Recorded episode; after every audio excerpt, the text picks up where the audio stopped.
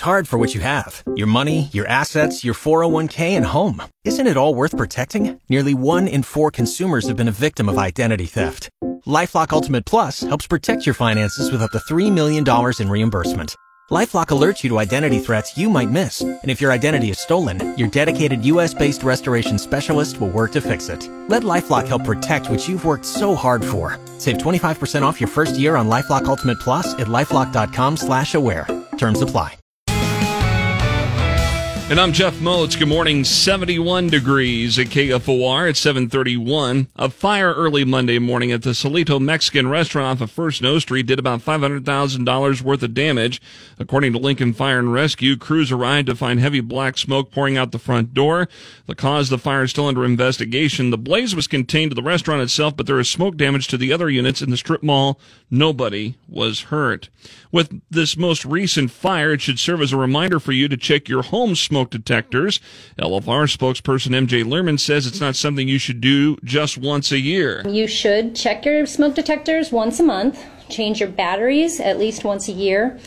Detectors um, should be replaced when they are 10 years old. So, something to think about if you have an older home uh, put it on your to-do list because it can be a bit of a project. Smoke detectors should be up high on your wall, at least 10 feet from the kitchen area to avoid any false alarms while cooking. KFOR news time is 632.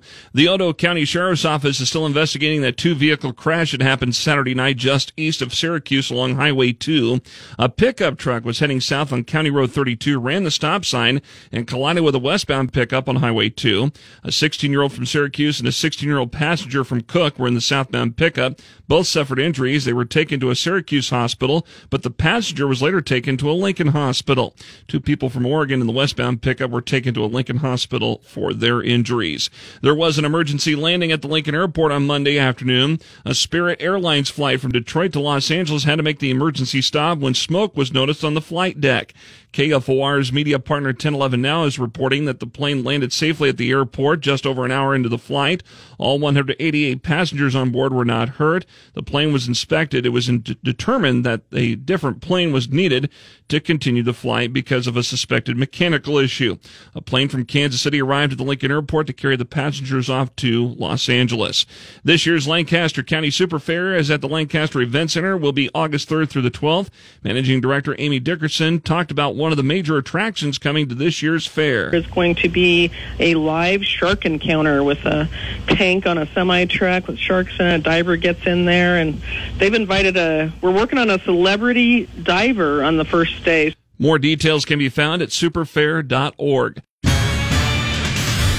Lincoln's first forecast sunny and hot today, a high of 95 tonight, clear and a low of 68, sunny and 96 tomorrow.